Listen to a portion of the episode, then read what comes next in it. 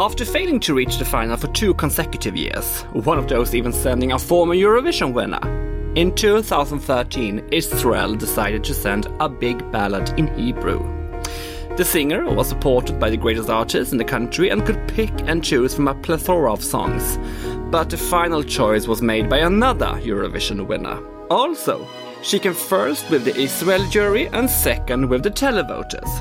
Could this become anything but a success? This is the story of a young and heavy singer with gigantic glasses and an enormous costume made dress who couldn't quite be herself in Malmö and now, eight years later, has made massive changes to her life journey. A big thank you goes out to my friend Gilad Yanai, who put me in contact with today's guest, Moran Mazor, who bravely and generously invites us all to her life story in Eurovision Legends with your always curious host and Israelphile, Emil Löfström.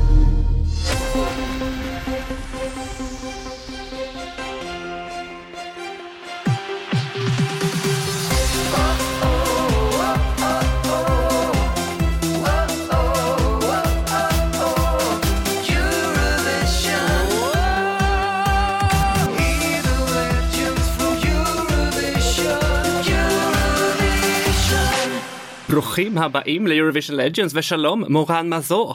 שלום אמיל, מה שלומך? מצוין! Oh, amazing! How are you? Good, thank you. How should I say it in your language? You should teach me. Jag mår bra. Jag mår bra. Oh, you learn quick, yeah? I'm I'm trying. I'm doing my best. You know. I've heard from our mutual friend Gilad Yanai that you are a very funny girl and very positive, so I've really been looking forward to this chit chat.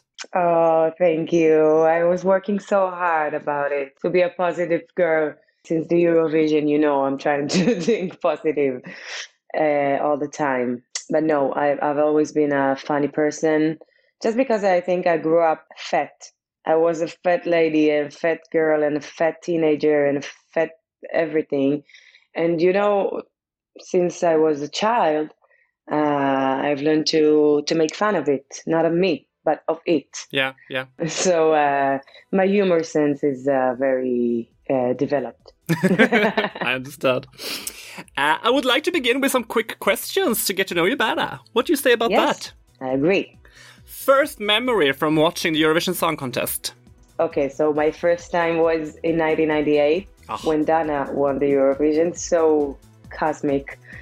It was amazing. I remember myself, I was seven years old, and I remember myself like watching the TV, my parents behind me, like going crazy, crazy for the winning of Dana. Yeah. And everybody in Israel was crazy. And Believe me, I went Balagan too when Dana won. What a victory! What a victory! yeah, epic.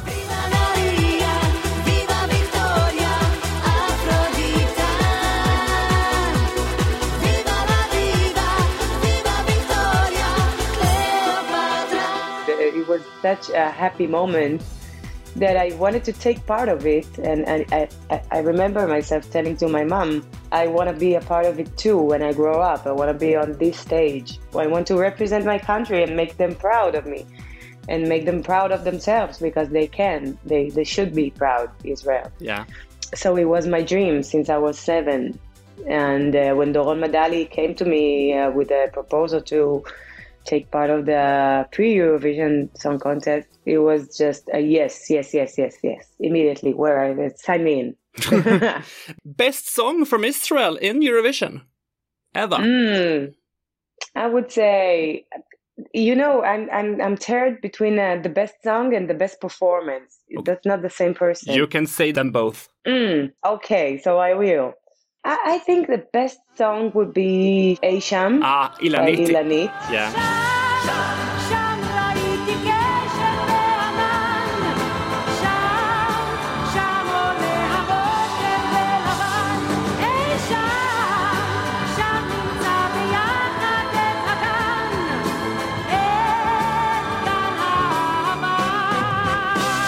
Yeah, that would be the best song ever, in my opinion. Yeah, beautiful song. Best performance will be Shiri Maimon, definitely, Mm. absolutely. And what a dress. Oof. And what a dress! And we were born at the same day, Shiri and I. And, and uh, we have ten years uh, between Oh. Shiri and me, but the same day, 17th of May.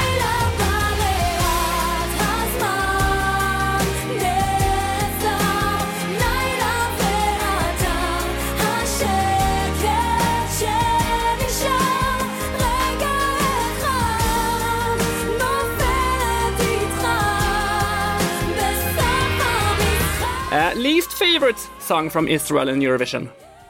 Oh, I hate that part. you can say pass. No, I won't because you know that's part of our history. I would say Sameach. Ping pong. Yes, I'm so sorry.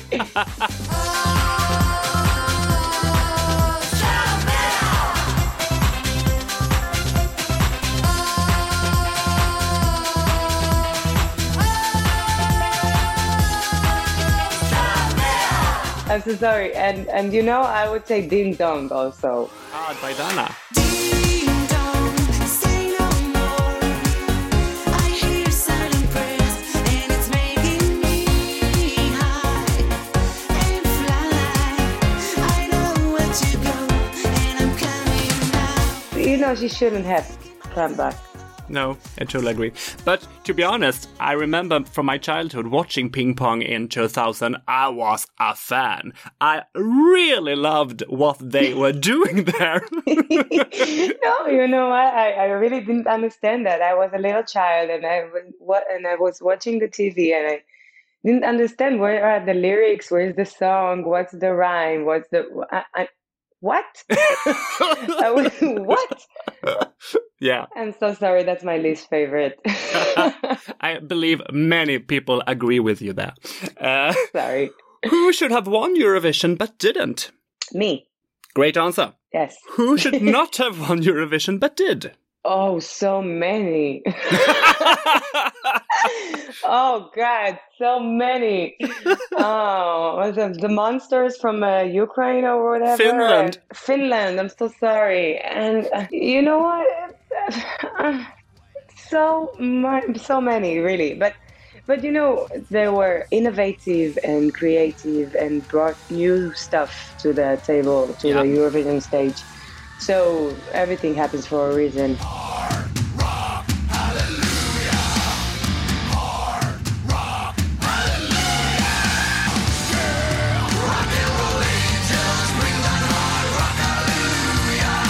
Who got your vote in this year's final in Eurovision? France. She was amazing. Yeah? She was incredible.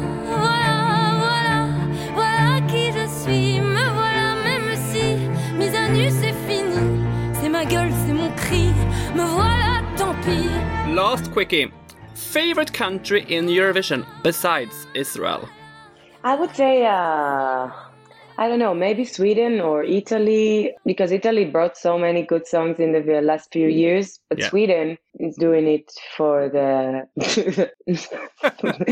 you know, for so long. But I, I would say Sweden because my Eurovision was in Sweden also. So I'll give them that. That's such a nice country. Great! We are up and running! Yes, amazing. In 2011, 20 years old, you won the Israeli reality show Eyal Golan is Calling You, a TV show where they search for the next Mizrahi music singer. And all Oh, I like it when you say Mizrahi. okay. uh, and although I'm very familiar to this music genre, I believe that many of the listeners don't have a clue what I'm talking about now. So please, Moran, describe to us what kind of a reality show this was and what Mizrahi music is. Okay, so I would start by saying that Eyal Golan is uh, the most famous singer in Israel. Yeah.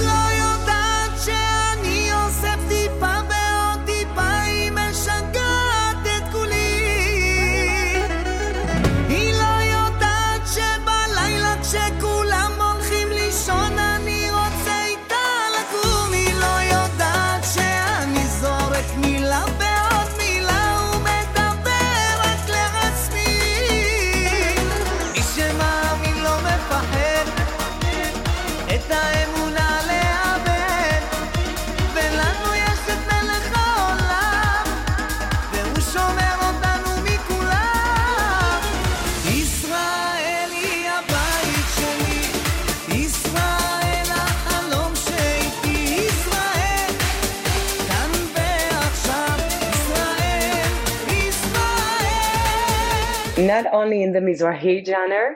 The Mizrahi is uh, is basically a, an um, Middle Eastern music, like uh, a touch of uh, Arabic with Moroccan, with a little bit of uh, Polish, and a little. That's so Israeli, you know. That's uh, that's so Eastern, Yeah. and that's so uh, that's so Israeli. That's so ours. I think that basically we Israelis uh, came from a lot of uh, countries, and because of that, we made a, a music that it, it's just symbolized our uh, history and us. So Eyal Golan um, is a really, really famous singer, that like the most famous singer in Israel, and the best one, I should say. He really didn't get to nothing because of his, uh, I don't know, beauty or charm. He's really, he's a really talented guy, and he made a reality show which uh, was looking for the next um, Israeli singer. And since then, you know, my world changed upside down. And I thank Eyal Golan so much about it. We're still friends, even though I'm not signed in his uh, company anymore. But we're still good friends, and uh, we see each other uh, sometimes. And he's such a great guy to consult with and to um, to make a a career. I really appreciate him about it.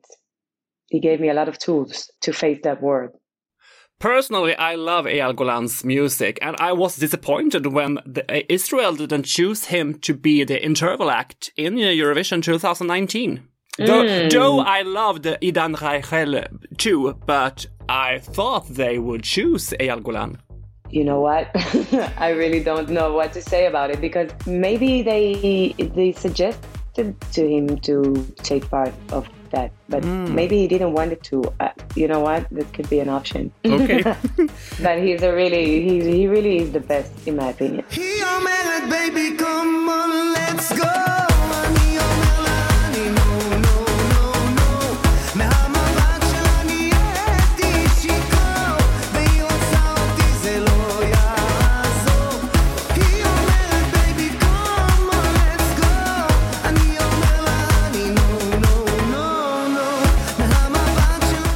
2013, you took part in the Israeli pre selection for Eurovision with the song Rak Bishvilo, composed by Chen Harari and with lyrics mm-hmm. by Gal Sarig. Yes, we are saying it great. Oh, great. Uh, was this the only song that was presented for you, or could you choose from several songs? Oh, you know what? Eyal Golan introduced me to Doron Medalie Yeah. and he, he wanted us to work together on my uh, first album Yeah. that came out uh, after I got back from the Eurovision. And um, at the first meeting of uh, Doron Medalie and I, we were listening to songs from my uh, email, songs that uh, people sent to my email.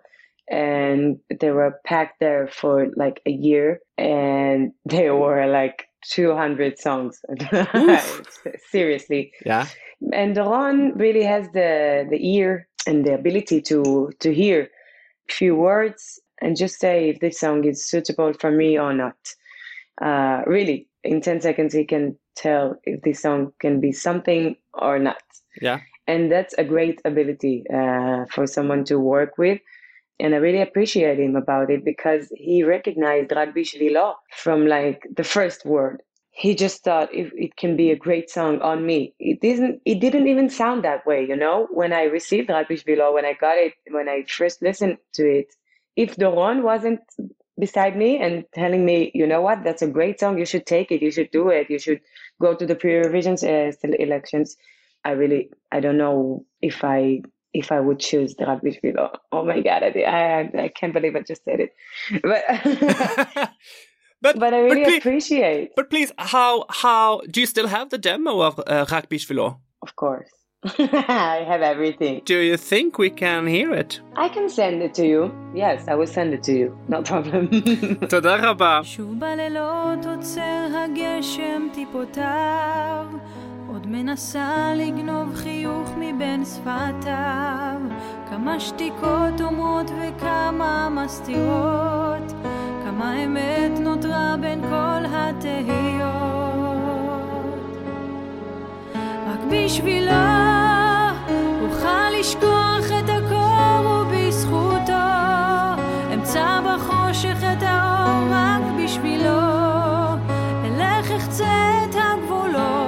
רק איתו אדע תשובות לשאלות, רק בשבילו אוכל לשכוח את הקור ובזכותו אמצא בחושך את האור רק בשבילו אלך אחצה את הגבולות, רק איתו אדע תשובות לשאלות.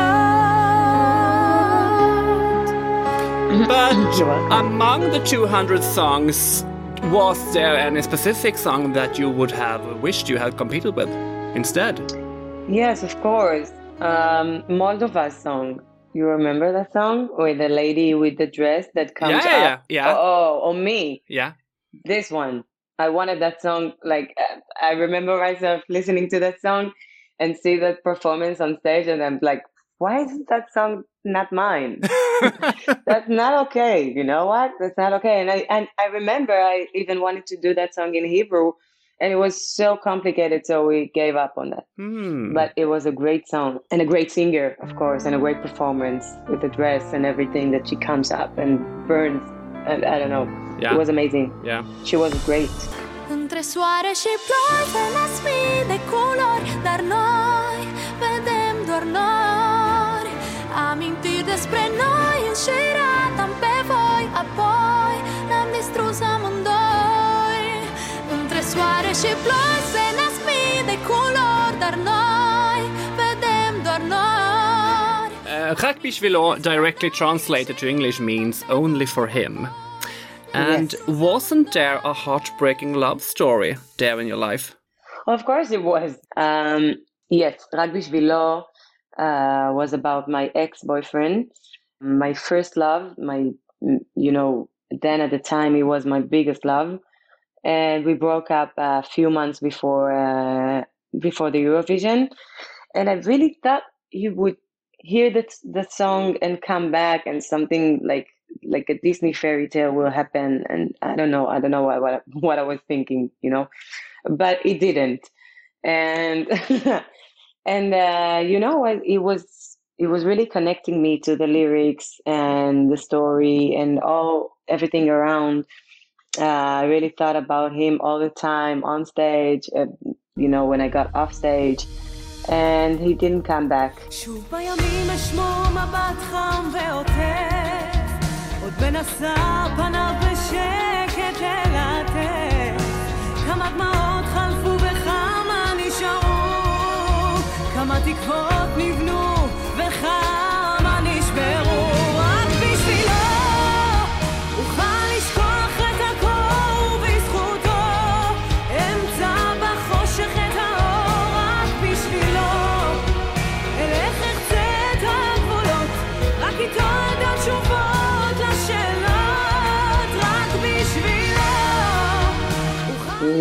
was a really nice person and I really wanted him to come back. But now I'm in a great relationship, thank God. Ah, Yes. After I was like 10 years of s- single. yeah. Between Rak Bishvilo and like a year ago, I was single uh, all these years. And it was so, so, so hard for me. I- I love to love. I really want to. I have so much love to, to give and, and I cook and I and I organize stuff and I'm, I'm such a great lady, you know. and I didn't understand why why is everyone like escaping and like didn't want to to take part of it with me. Um and I was just waiting for the for the perfect one, for the one. Yeah. You know, you just need one. Yes. and it was so hard. It was so tough to find him. But thank God I met my boyfriend in the Corona year. It was a tough thing to to know somebody when you're at your home. You cannot go to restaurants or movies or outside or to the beach or nothing. You just have to be at your house and know each other. Yeah. And it was so so hard and so big, but great stuff came from it. Thank God we're moving in together right now. We're Ooh. looking for an apartment. And I'm, I'm so thankful for that year. You know, great stuff happened in the Corona year. Besides the music and everything, my heart opened up again. And that's amazing for me. Lovely to hear. Mazel tov to you both. Thank you. Uh, we go back to the pre-selection. I don't know. How, I don't know how many songs were submitted, but I do know that 30 songs competed during three semifinals, and Yes. your composition was the last song in the third semifinal. And in Sweden, we call this the pimp slot, as it usually reserved for the most interesting and anticipated act. Mm, thank you. I really didn't thought I was the anticipated act. No, I, you know, I really believed in Rak Bishvilo. I know, I knew I was capable of winning. It just depended on the song and the vocals and how should I perform it. But I really, I knew it. I believed in myself and in my in my uh, team, and I really believed in Rak Bishvilo. Yeah. But you know what? That's not on your hands. Can you cannot uh, control on the on the jury, on the judges, on the on the audience. That's not in your hands. But I did my best, and I'm so so happy that we actually made it, Yeah. and we, and it happened, and we won. it was amazing. But 30 songs is a lot, a lot. Did you watch all the semifinals yourself? Yes, Ah. of course. Are you crazy? I like, uh, wanted to know who's competing against me, who I should beat. Yeah. And you know, I had very good friends with me on that semifinal. And it was so hard. Yeah. Yes, Kathleen Reiter, she's my sister, you know. And Didn't she was. didn't uh, she wi- withdrew? What? Didn't she withdrew from the contest? oh, yes, yes. Uh, she dropped. She dropped out. Yeah. Yes. Um, it was. Uh, it wasn't because of her. It was because of uh, her managers at that time uh, that convinced her to do it because they didn't know if she was going to win or not. Hmm. But she was saying that it doesn't matter if she will win or not. That's a competition, and you should take responsibility of the fact that you can lose. Yeah. But you know, she's so such a good friend of mine, Kathleen, and we spoke uh, on the phone like the night before, and she was like, beat the hell out of them. Like, do it, do it for me, do it for you, just do it. Yeah And and we did it. That was amazing. Do you think she would have been the hardest competitor if she would have compete? No, No. no, I'm so sorry. No. ואולי אם תגיד שהכל יסתדר ונגמר ואוכל להבין יש לי בית בך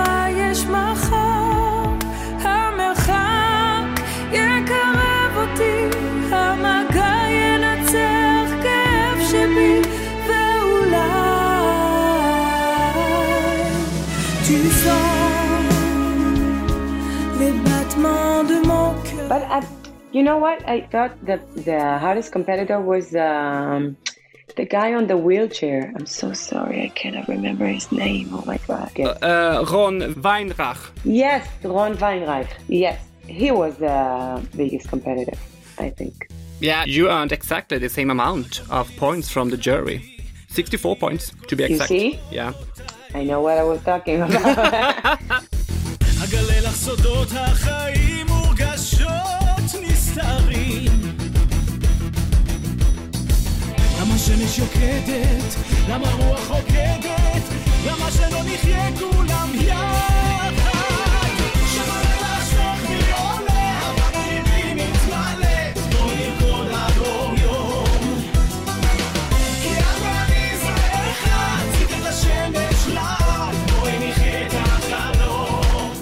But he really is a great singer, you know. He Yeah. had a great performance, uh, not only because he was on a wheelchair, because he really dragged me in that song. I, I was really like hypnotized by him, and he was very charismatic, and he's such a nice person, and I really enjoyed him. I really enjoyed the the act and him as a person. Yeah. So whoever won, you know, it was good for me.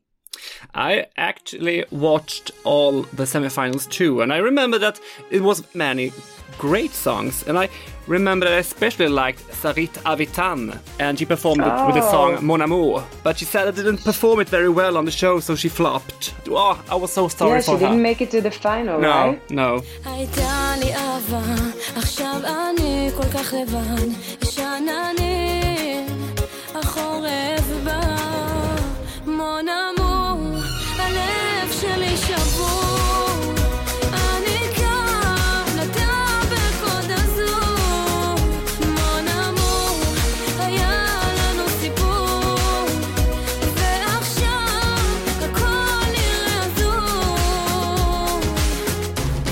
She's such a great kid, you know. She's such a great person. I mean, she's not a kid anymore. We grew up so much since then. But she's a great singer and she's so beautiful, Yeah. very pretty. And yeah, I agree. It was a great song, but uh, the performance was uh, very anxious. I don't know, very. She couldn't control her feelings in that moment. Yeah.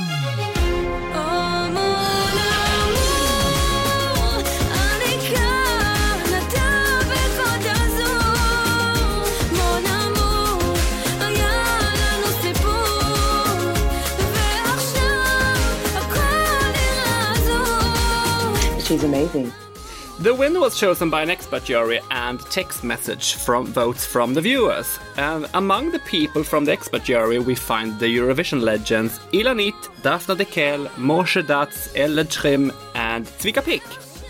Yes. The latter who voted completely different from all the others and gave you zero points. Who gave me zero points? Zvika Pick. Really? Yeah. Oh, he was jealous. Was he? So sorry, he was jealous. No, you know, I won the competition. How come you gave me zero points? At least give me one. I don't know. Just for the, I don't know why he get. I didn't even remember that. You know, you know so much stuff about me that I don't know myself. uh, it's amazing. Um, I think he was jealous. well, I buy, I buy that explanation. Thank you. I appreciate that. And one f- more funny fact is that by the SMS votes, Shani Samir, Yes. yeah, got the most votes, but she earned zero points from the expert jury. Yes, but um, I think Shani Samir bought the votes.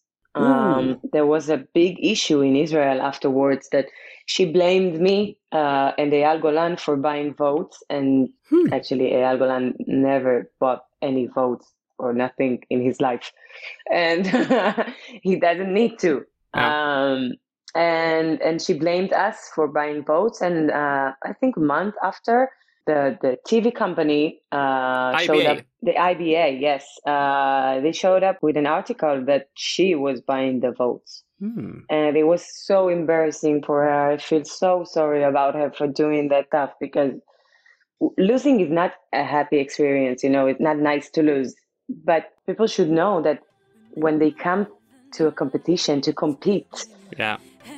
probably they're gonna lose because there is one winner, only one, and between 30 competitors, there can be only one winner. So Yeah. you should lose, but with your head up high. Yeah. You know, lose with dignity if Yeah. you are losing. But I feel so sorry about her, you know, because since then I haven't heard about it about her, and I think she probably lost her career because of that, and that's so so sad.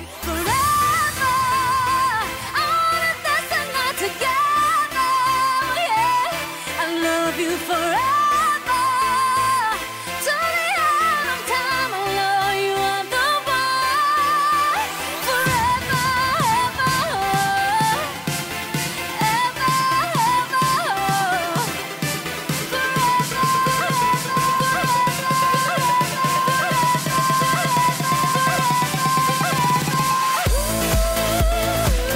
What was it like to win for you?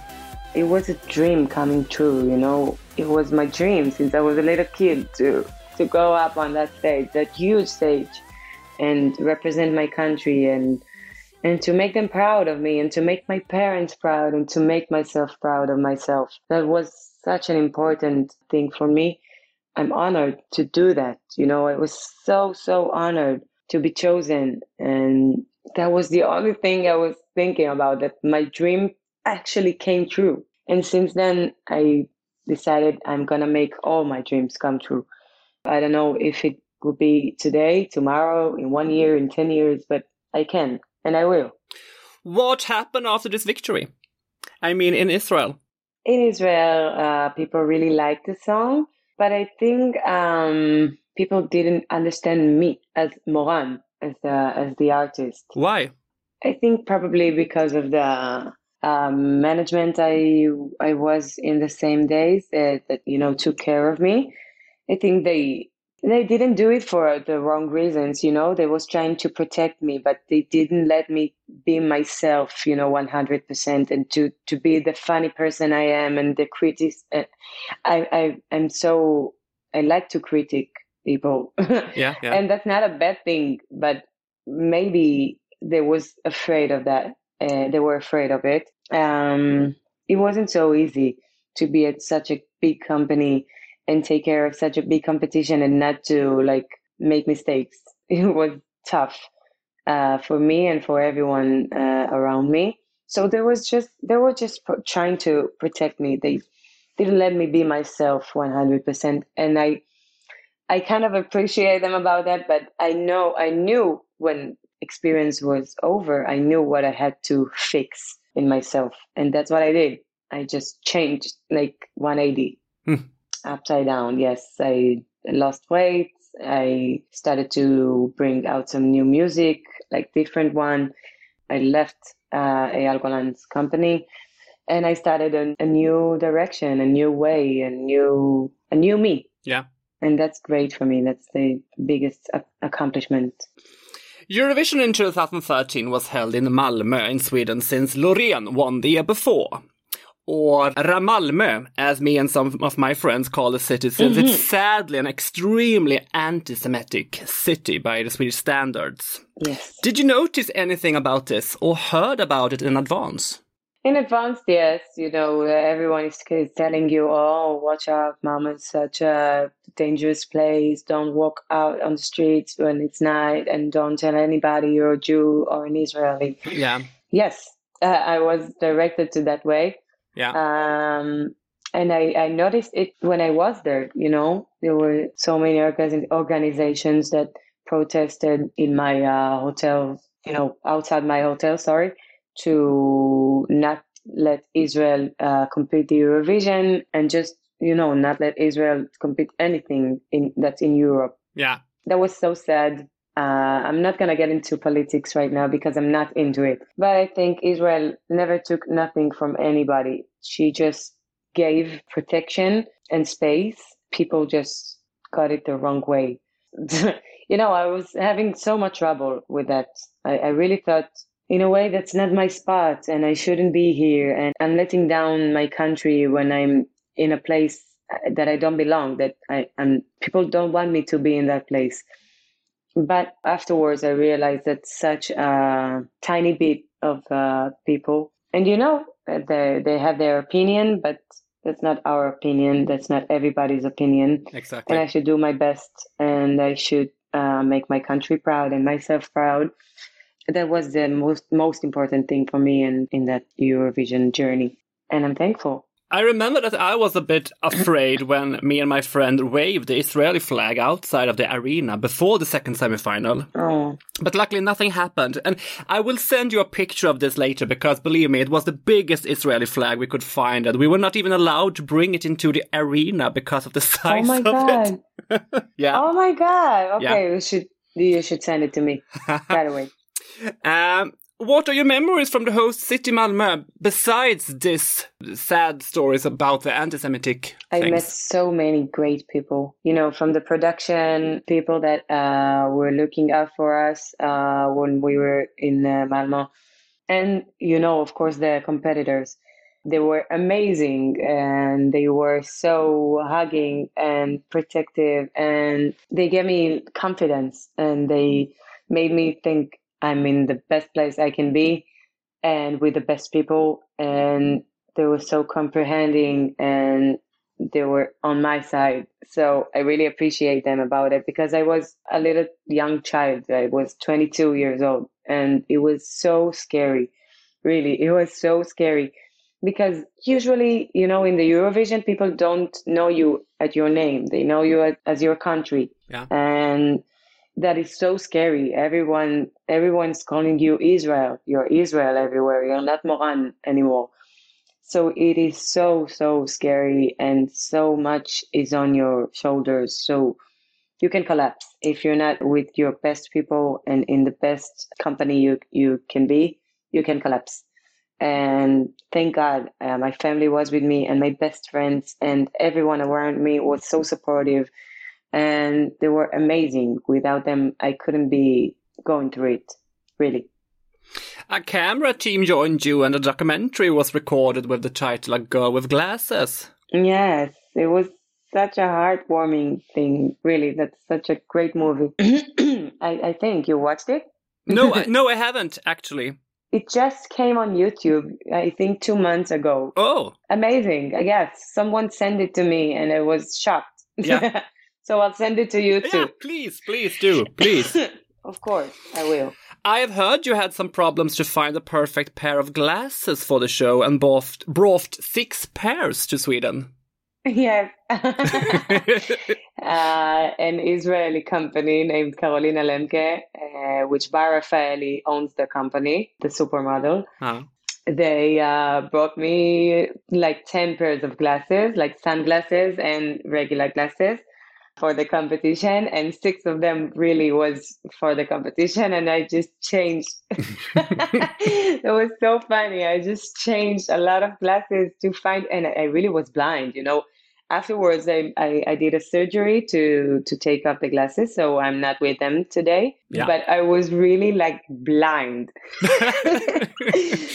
I, I, I really needed them you know it wasn't just an accessory Yeah. i really needed the glasses and it was very hard to find the the perfect ones but you know I, i'm not sorry on, about anything i really like the dress i like the glasses i like the hair i like the makeup i like everything Perfect. And I believe that you are one of a very small percentage of artists who have performed in Eurovision with glasses on, and I'm not counting sunglasses here. yeah, I, I don't think there were so many.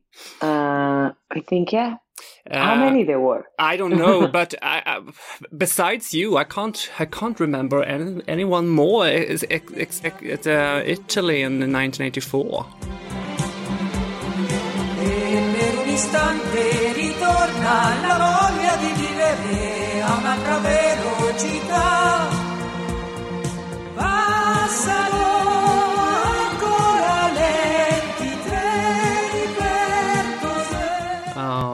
but there are some more. But maybe f- oh, I don't know, five or ten, I believe, Okay, okay. something like That's that. That's good for us. That's good for me. We must talk about the rest of your outfit. Come on. I have read online that the fashion designer John Galliano was contacted about creating your outfit, but because of anti-Semitic statements on his part in the past, he was stopped from making your outfit. Is this true?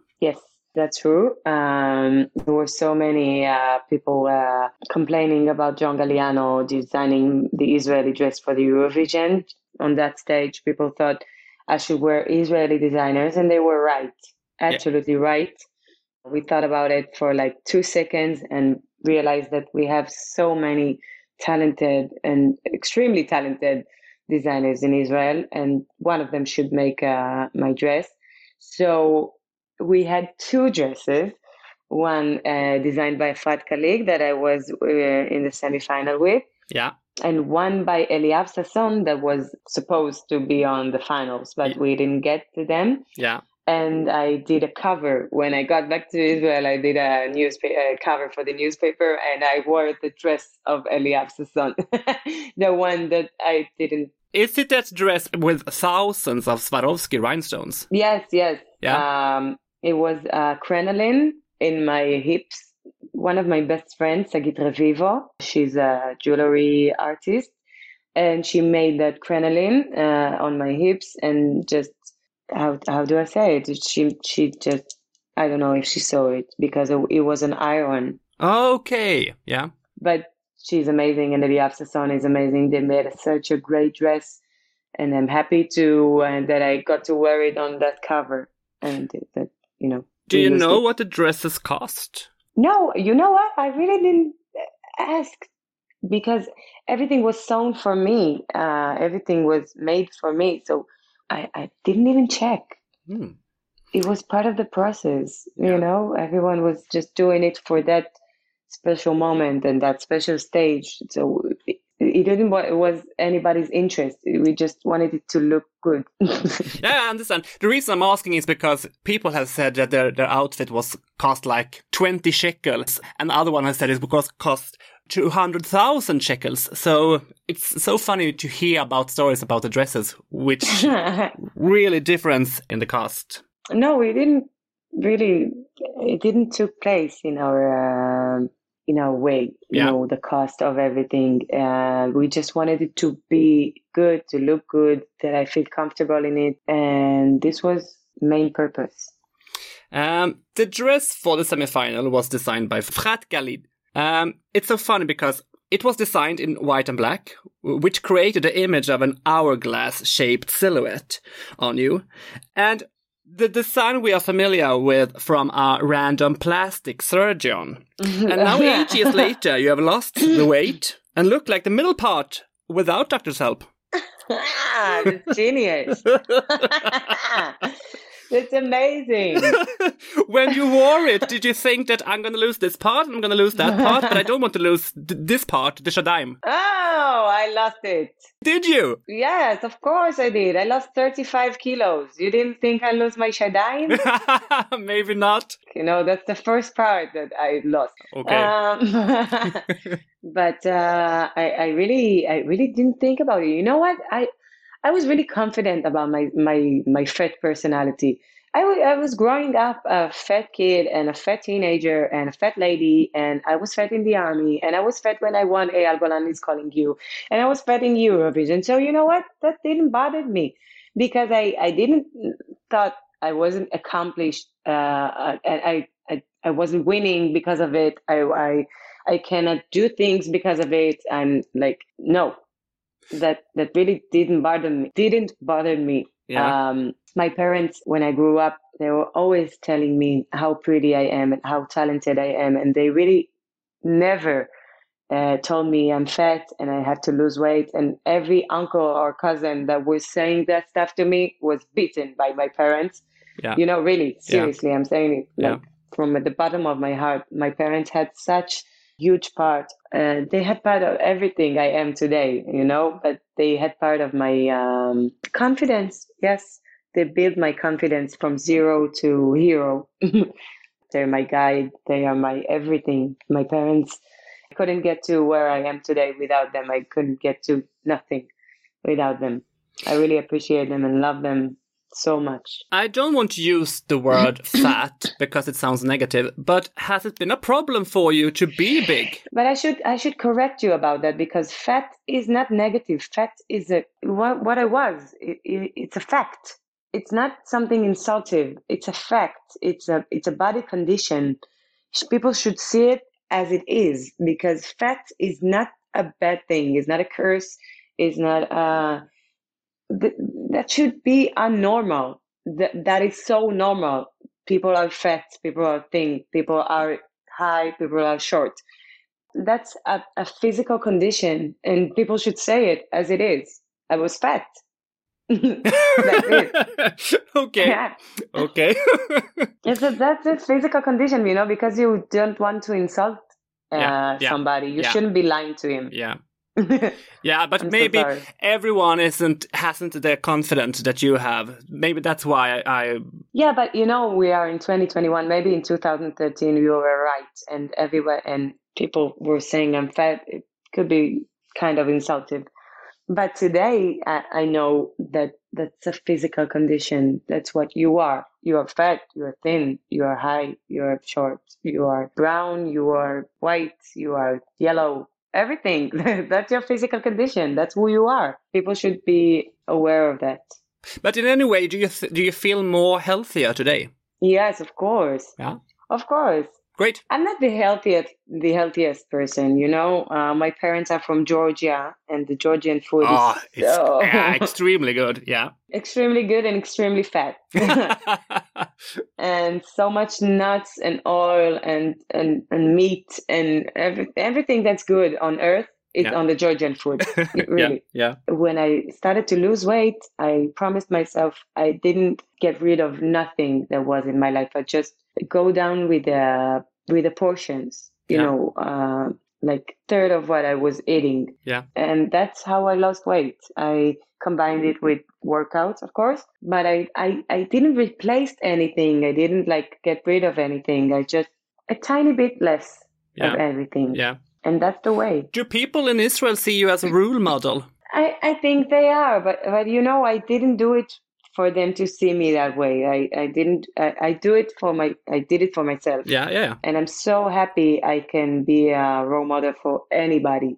even for my little brothers. I really want to, to make something good, except my music. I want to, I want the world to know that people are beautiful as they are. And if something bothers you in yourself, bothers you, not anybody else, just you, you should go and fix it. Yeah. You should find a way to fix it in the way that you feel most comfortable with your body and with your essence. And that's so important to me. I'm not skinny today, you know, Gal Gadot is skinny. I'm not skinny. I'm just skinnier than I was. And that's fine by me. You know, I'm healthier. I'm working out, eating fine. You look amazing. Thank you. Thank you so much. But you know, I'm not a supermodel. You know, I'm just, I I just lost weight, but I'm not like skinny, the skinniest person you've ever seen. I'm healthy. Thank God I'm for that. healthy. Yeah, no, thank you. thank God. Seriously. But I, but I really think healthier. Yeah. uh, we go back to Eurovision, but you competed in the second semifinal. There and then, did you think it would be a problem to reach the final? Yeah, I knew it's gonna be a problem. People all around Israel prepared me for that moment, but I, I really didn't want to to think about it that way. I, I was saying to myself that I'm I'm a singer and it doesn't matter where I come from or how I look or what I bring to the table. I'm just a singer. And that's a singing competition. Yeah. And I realized everyone was right. there were so many uh, things besides singing in the Eurovision Song Contest. Um, I really think I didn't want to think about it. I, I just ignored it. Yeah. And it really like slapped me in my face uh, eventually. so now I know all the stuff that people were talking about, but I'm really glad, you know, I, I was innocent when I go there, when I went there and, and, you know, there was the whole experience that I, I've experienced and I'm, I'm not sorry about anything, about my innocence or about nothing. Yeah. um, I was a, I was a little kid. I was a 20 years old child that came to the biggest stage in the world. And it was amazing. It was breathtaking for me. And I really appreciate that moment, even though I didn't get to the finals. Out of 17 competing songs, you ended 14th. Uh, single point behind the Swiss Salvation Army.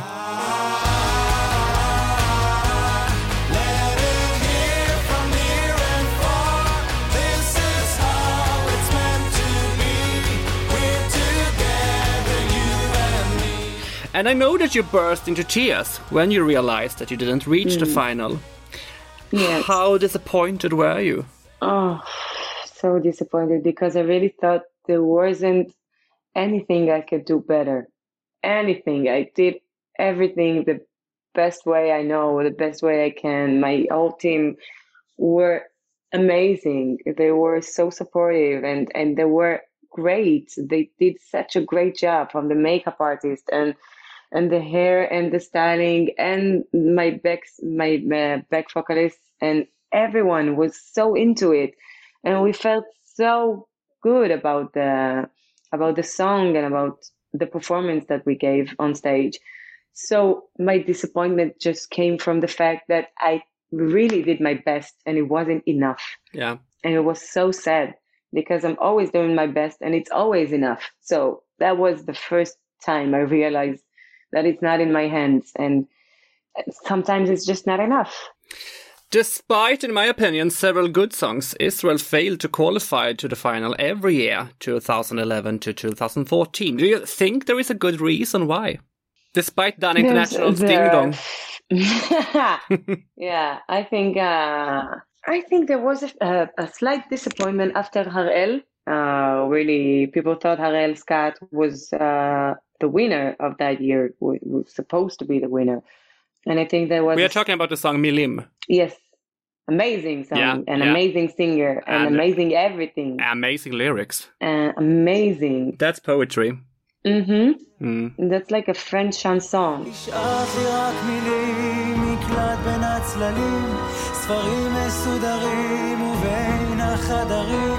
השארת לי רק מילים, זר של מנעולים, אלוהים, השארת לי רק מילים.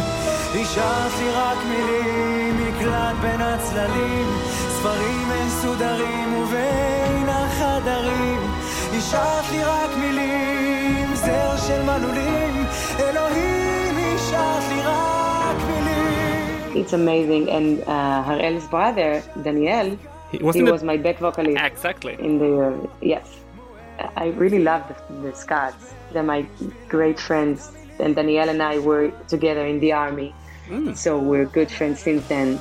And I just knew that in the moment I'm gonna be in the Eurovision, Danielle is going to fly there with me. No, I, I really didn't know how, but I know I was gonna need Danielle with me. And I think people like was disappointed from Harel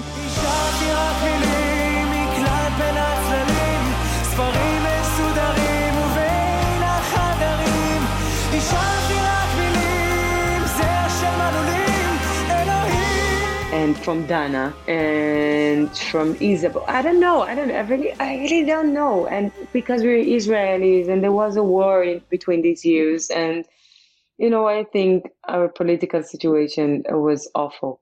Do you think that's the reason why Mei Finegold came second to last in the semi-final with uh, Same Heart? Yes, because there was a war between 2013 and 14, and it was so so so hard.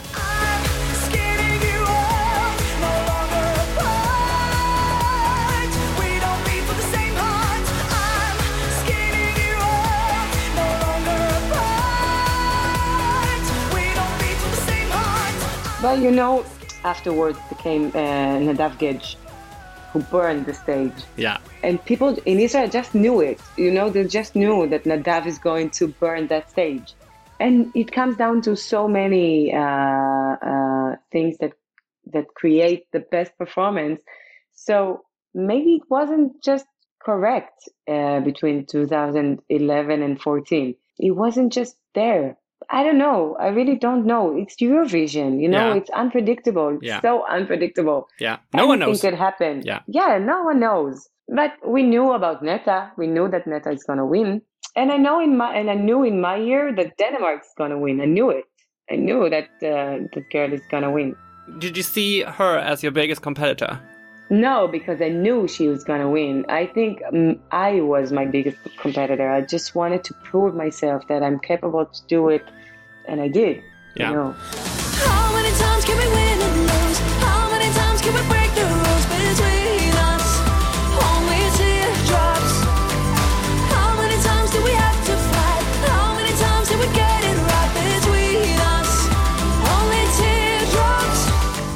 Moldova, you said before, was your favorite song among the songs. Did you like? Yes. Did you like any mo- one more? Of course I did. I like very much. I like Georgia's song Waterfall.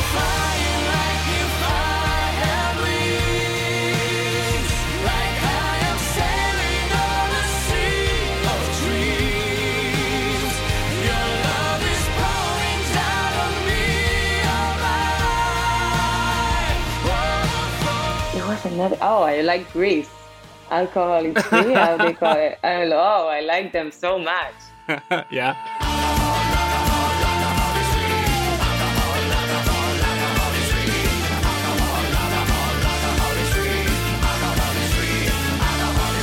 Yeah, and I like Sweden. The the guy from Sweden, the X Factor or something that came Yeah. just a year after. Yeah, Pop Idol. Rob, yes, he was amazing. Wow, what a singer!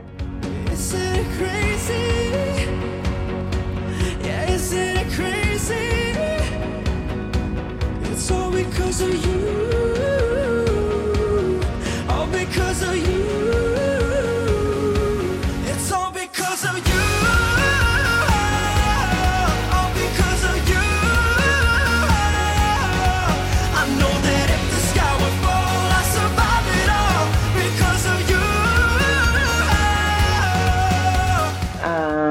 And that's it. I'm joking. I'm just joking. I, I couldn't even remember all the songs. And Denmark, of course, the winning song. It was just a great song. I, I'm listening to it nowadays. The day after the semi-final, you turned 22. How did you celebrate your birthday after this loss? With laughter and tears together, all combined. because it was a such heartbreaking experience for me to take part in my 22nd birthday. Yeah. But that was, I think, the, the strongest and the biggest experience I ever took part in. And that's my biggest gift to that birthday. I knew myself a lot better and my friends and my abilities. I knew my voice better. I knew myself in pressure. I knew myself when I'm happy. I just realized who I am, like all over again. Yeah. I just came to new conclusions and and I think my way did change since the competition. Yes. It it just changed all the way around. Nothing was like it was earlier. Denmark won with some barefooted teardrops. Azerbaijan came second by encasing a dancer in a box, and Ukraine ended third with the help of a giant. Do you have any opinion about the top three? The guy in the box were second? Uh, yeah. Hold me? Yes. Really? Yeah. I really like that song. Yeah.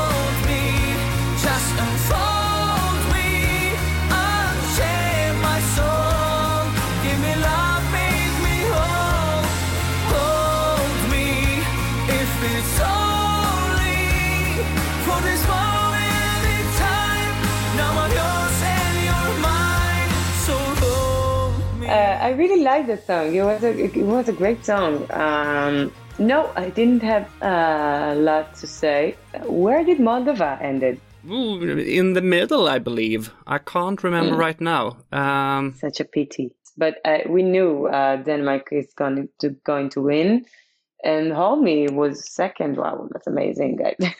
you know, why I didn't even remember that. oh my god, I'm so lucky to have you. Really, I mean, really. during the two weeks in Sweden, did anything special happen behind the scenes that you can share with us that we don't know about? Oh my god! They know, you know, they wanted to put me hair extensions on my hair, and I did everything. You know, I everything I could just not to put these hair extensions on my hair.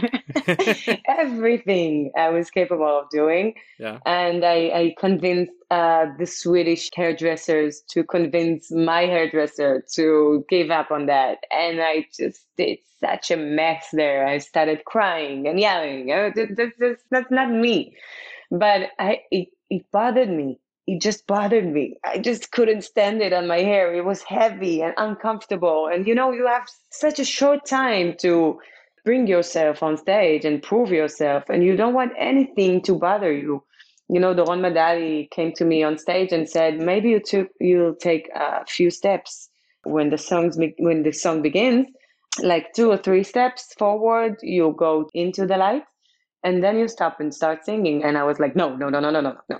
I'm just standing in my place. Yeah, yeah, yeah. not taking any steps because because Efrat Kalig, who designed my dress, she uh, designed uh, also a pair of shoes, and this pair of shoes was uh, 20 centimeters high. Ooh. You know, 20 centimeters for a shoe is not okay. No, no. it's not something to walk with, you know? You cannot walk with 20 centimeters. They can bring you up on stage and like leave you there, and that's it. yeah. you know, that's it. You cannot manage the, the the stage and the heels and the excitement and everything. No, no, no, no, no, no, no. I'm not doing it. I'm just staying, standing in my place, and that's it. And so it was, and it was so scary, you know, to make a one tiny mistake and that everything will be ruined after it. I was so scared. So I didn't want to to take any chances on it, and and my hair was fine, you know.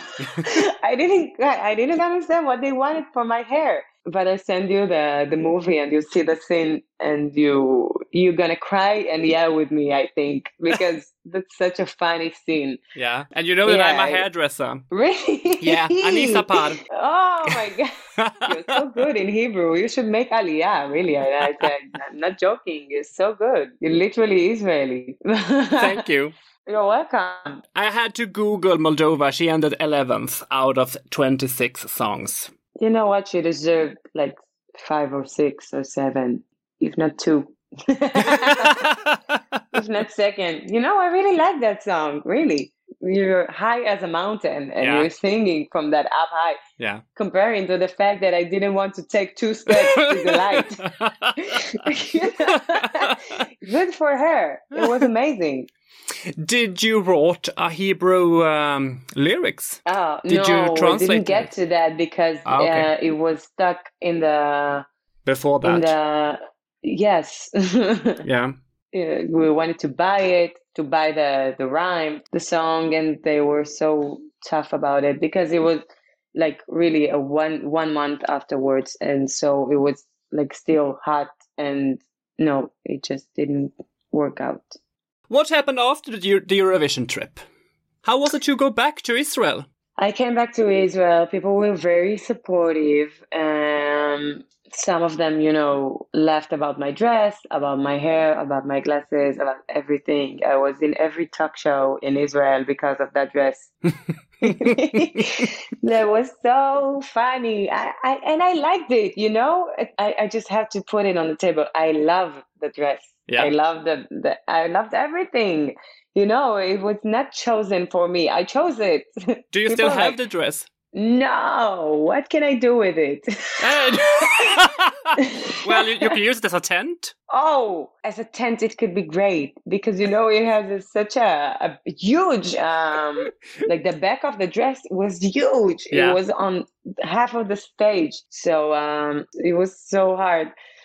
Take it off when I uh, got off stage. It was so heavy. Yeah, I can believe. and I was so heavy also. So together, it was very hard. no, and I got it back when I came back to Israel. Uh, she's somewhere in the dress uh, zone, but then like they, they buried it somewhere. Oh. I well, I think it belongs to a museum. Yeah, you know what? I, I think that should be a museum for uh, Eurovision dresses. We can we can arrange that thing that thing. But where's Dana's dress? Where's the the parrot? You know what? I saw it actually when I was in, uh, Israel um, in uh, 2019. In Museum Tel Aviv? Yeah, it was a museum with uh, Dana's clothes. Really? Yeah. I should make one for Yeah. myself. I would come. I would come. I should make one. Recently, or to be correct, six days ago, when we record this conversation, you released a new song, Ein Lecha Musag. Yes. Which, you know the meaning of it? Yes, and I really love it. And I've listened to it every day since it was released, to be honest with you. Oh, thank you. That's so heartwarming. What can you tell me about it? Oh, Ein Lecha Musag is a in uh, in English, it's you have no idea. Exactly. that's the translation. Yeah. and Hamusag is the first single of my new EP. Mm. Uh, that's a mini album that I worked the entire last year on. You know, that's the best thing that came out from the Corona year. This and my my boyfriend, of course. And I'm I'm so very excited to share with the audience the experience that I went through the the whole uh, last year because I went from a heartbroken girl that uh, so many men hurt her, and then the Corona came, and I was a heartbroken girl and a lonely girl, and we weren't working. So while I was working, you know, the job always like kept me on point. You know, I was working, I was in my in my zone, and nothing bothered me as long as I was working. But the the corona stopped everything and made us sit at home and think about our lives. And I realized I was so so lonely. גם כשאהיה כבר רחוקה, אשאר בתוך לבך, אהיה שקטה.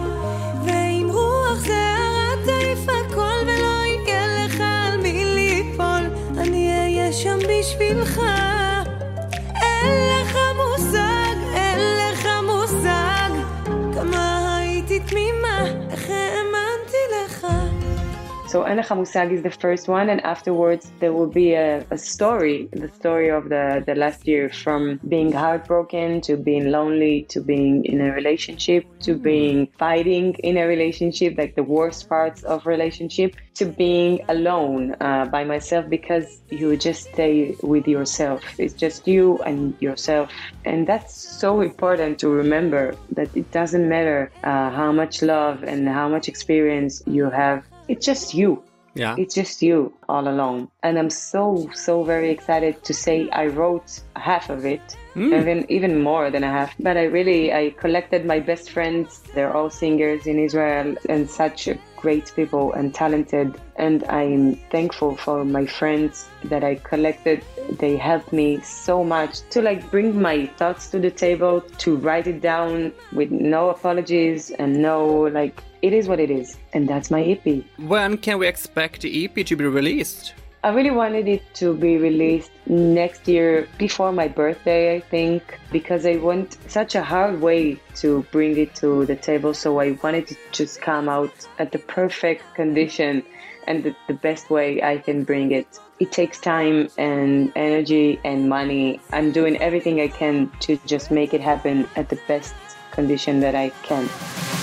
גם כשאהיה כבר רחוקה, אשאר בתוך לבך, אהיה שקטה. ועם רוח שערות תעיף הכל, ולא יהיה לך על מי ליפול. אני אהיה שם בשבילך, כי אין אין לך מושג, כמה הייתי תמימה,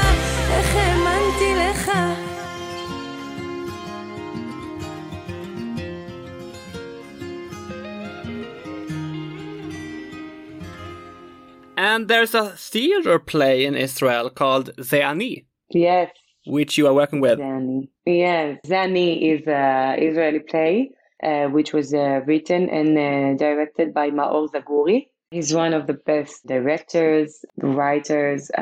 He's one of the best persons in Israel. You know, he's such a great person. He he brings you out life in a in a funny way. Yeah. He he, he, sh- he shows you that life can be horrible and funny at the same time. And that's his genius. And he wrote an entire play on Eyal Golan songs. So Mm. it's a closure for me. So that's the play. Uh, the play is with Eyal Golan songs. That's my first time as an actress and uh, on theater. So that's double the uh, excitement. And that's a huge closure for me, you know, to to be recognized as a as an actress and with Eyal Golan songs on the background. So that's so very exciting for me.